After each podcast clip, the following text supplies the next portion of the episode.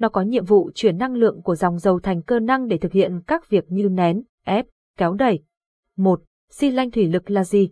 Một hệ thống thủy lực cơ bản bao gồm phần nguồn thủy lực, động cơ điện, bơm thủy lực, thùng chứa dầu, đồng hồ đo áp, van an toàn, phần điều khiển, van điện, van tay gạt, van tiết lưu, van chống lún và cơ cấu chấp hành, xi lanh, mô tô dầu. Cơ cấu chấp hành sử dụng xi lanh thủy lực chuyển động một cách tuyến tính có nhiệm vụ thực hiện các chức năng như kéo, nén, ép và các loại xi lanh thủy lực. 2. Cấu tạo của xi lanh thủy lực. Dù là xi lanh thủy lực một chiều hay hai chiều đều có cấu tạo cơ bản như nhau, bao gồm ống, vỏ là bộ phận có hình trụ, có chức năng giữ giữ áp suất và lưu chứa của xi lanh.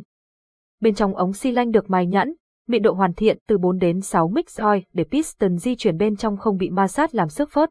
Cổ xi lanh hay lắp trên có tác dụng chặn dầu và piston trong ống để tạo áp. Chúng được kết nối với vỏ xi lanh bằng cách vặn gen, bắt bu lông hoặc phanh lỗ để giữ chặt trong quá trình hoạt động.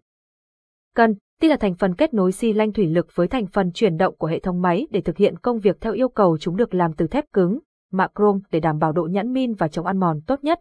Piston là chi tiết quan trọng trong xi lanh thủy lực. Nó làm nhiệm vụ phân tách ống thành hai khoang riêng biệt, hai vùng áp lực trong ống xi lanh. Thông thường, piston được kết nối với cần xi lanh bằng cách bắt gen, bu lông, hoặc có thể hàn. Đáy xi lanh thường được hàn kín vào phần đuôi của ống, được gắn kèm mặt bích để bắt gá vào khung máy hoặc có bi cầu để luồn trục. Siêu, Doang vớt là bộ phận trực tiếp ma sát với phần trong của ống vỏ, tạo độ kín cho xi lanh và chặn dầu tạo áp suất. Hiện nay trên thị trường có rất nhiều loại phớt thủy lực ví dụ như phớt làm từ lưu ozo carbon viton chịu được nhiệt độ cao, phớt elatome thì chịu nhiệt độ thấp hơn, làm việc trong môi trường nhiệt độ và áp suất bình thường. 3. Nguyên lý làm việc Xi lanh thủy lực hạt đông theo một nguyên lý đơn giản đó là lực dược tạo ra nhờ việc đẩy một chất lỏng không nén được vào một khoang của xi lanh, sẽ tạo ra lực để đẩy xi lanh hoạt động, chất lỏng không nén được ở dây là dầu thủy lực, nhờ vào áp suất của dầu sẽ đẩy piston di chuyển tạo lực để thực hiện công năng 4.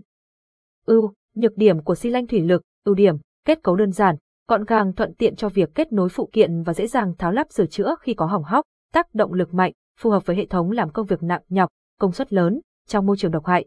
Nhược điểm, tốc độ hoạt động không quá nhanh.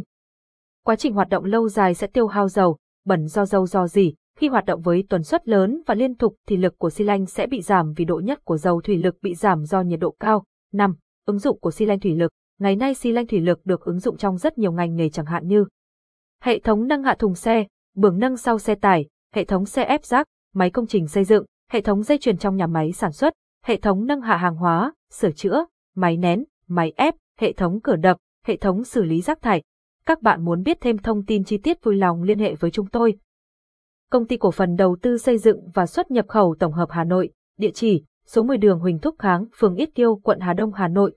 Mã số thuế 0104919302, hotline 09459068